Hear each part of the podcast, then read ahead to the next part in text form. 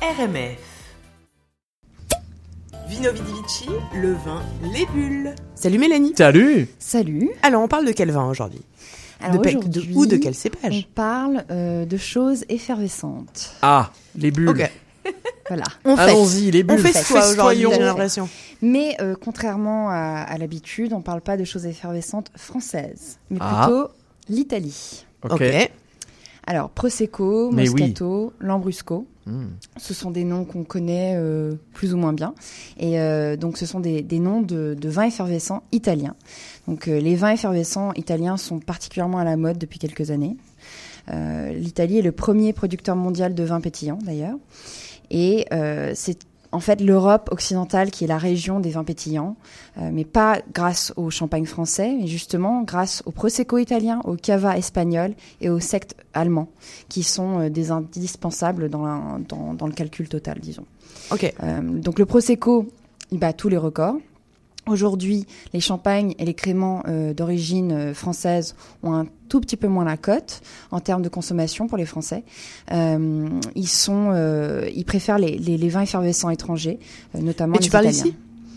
Là, Sur le marché coup, du Québec ou sur le non, marché sur le marché mondial? européen En fait, sur le marché européen, parce que pour le Québec, c'est un tout petit peu particulier, c'est un peu différent.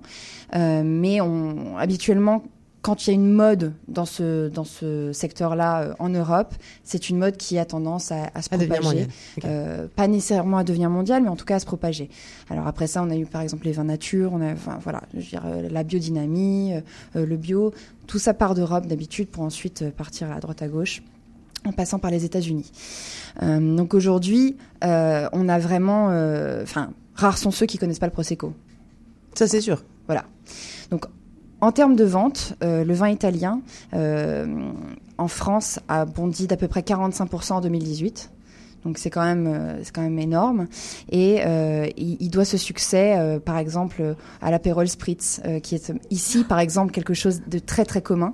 Euh, J'ai travaillé longtemps dans les restaurants italiens et c'était euh, le cocktail à la mode. Tu m'étonnes. Mais c'est- en fait, non, mais ça te, ça te bouleverse ton, ton activité quand, euh, quand tout à coup le, le Ça cocktail bouleverse ton de son estomac et ton foie aussi. Oui, non, mais quand, on- quand euh, l'alcool, quand ton alcool devient l'alcool, Ouais, l'alcool Euh, phare, quoi, le, le- ouais. le- le- le gros Voilà. succès de l'été, Ah, quoi. ça se démocratise, ouais. Donc en termes d'œnologie, euh, le cépage originaire, enfin le prosecco serait un cépage donc originaire du nord-est de l'Italie, mais l'histoire en a fait une appellation euh, pour que le prosecco euh, ne puisse pas être produit ailleurs. Donc c'est devenu un DOC, donc une dénomination d'origine contrôlée, donc euh, soit une AOC en France. Euh, c'est un cépage qui est principalement connu pour euh, donner des vins bruts spumante en italien, donc effervescent, ou frisante euh, pétillant, qui sont parfaits justement pour l'apéritif ou le dessert. Ensuite, on a donc le lambrusco. Le lambrusco, en France en particulier, la grande partie des vins effervescents produits sont blancs ou rosés. L'Italie est le roi euh, des vins rouges effervescents, particulièrement avec le lambrusco, qui est probablement le vin rouge pétillant le plus bu au monde. Euh, il donne son nom au cépage aussi, qui est planté dans la plaine d'Émilie-Romagne et qui est en partie, euh, est en partie dans le sud de la Lombardie. Donc, pour la production de celui-ci, on utilise la méthode Charmat, souvent pratiquée pour les vins effervescents étrangers et qui nécessite au minimum de trois semaines de fermentation. Donc, plus précisément, elle consiste à provoquer une deuxième fermentation en cuve close afin d'utiliser le gaz carbonique recueilli euh, durant cette fermentation pour accentuer les bulles en bouteille. Ensuite, on a le Moscato d'Asti, donc qui est évidemment euh, très très connu aussi. C'est un vin doux pétillant euh, qui est fait dans le Piémont, au nord-est de l'Italie, dans la région d'Asti. Il est produit avec 100% de raisin de muscat blanc et une fermentation partielle en cuve close également, qui permet de préserver la partie naturelle sucrée du raisin, euh, qui a comme intérêt principal les, saveurs naturelles fruitées.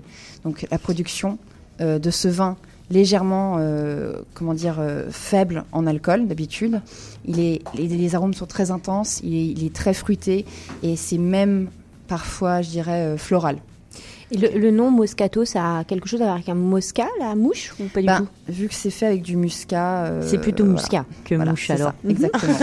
muscat ça blanc. peut y avoir des mouches sur le muscat, mais c'est- très, c'est très souvent présenté au but euh, plutôt avec, euh, avec le dessert en général. Ah okay. Oui, je m'imaginais peut-être un truc effervescent avec les ailes qui bougeaient, des, des mais tu es créatif, d'accord. Tu es créatif, tu t'imagines, tu t'imagines. On boit quoi? Qu'est-ce qu'on boit? Alors justement, du ah, moscato d'Asti.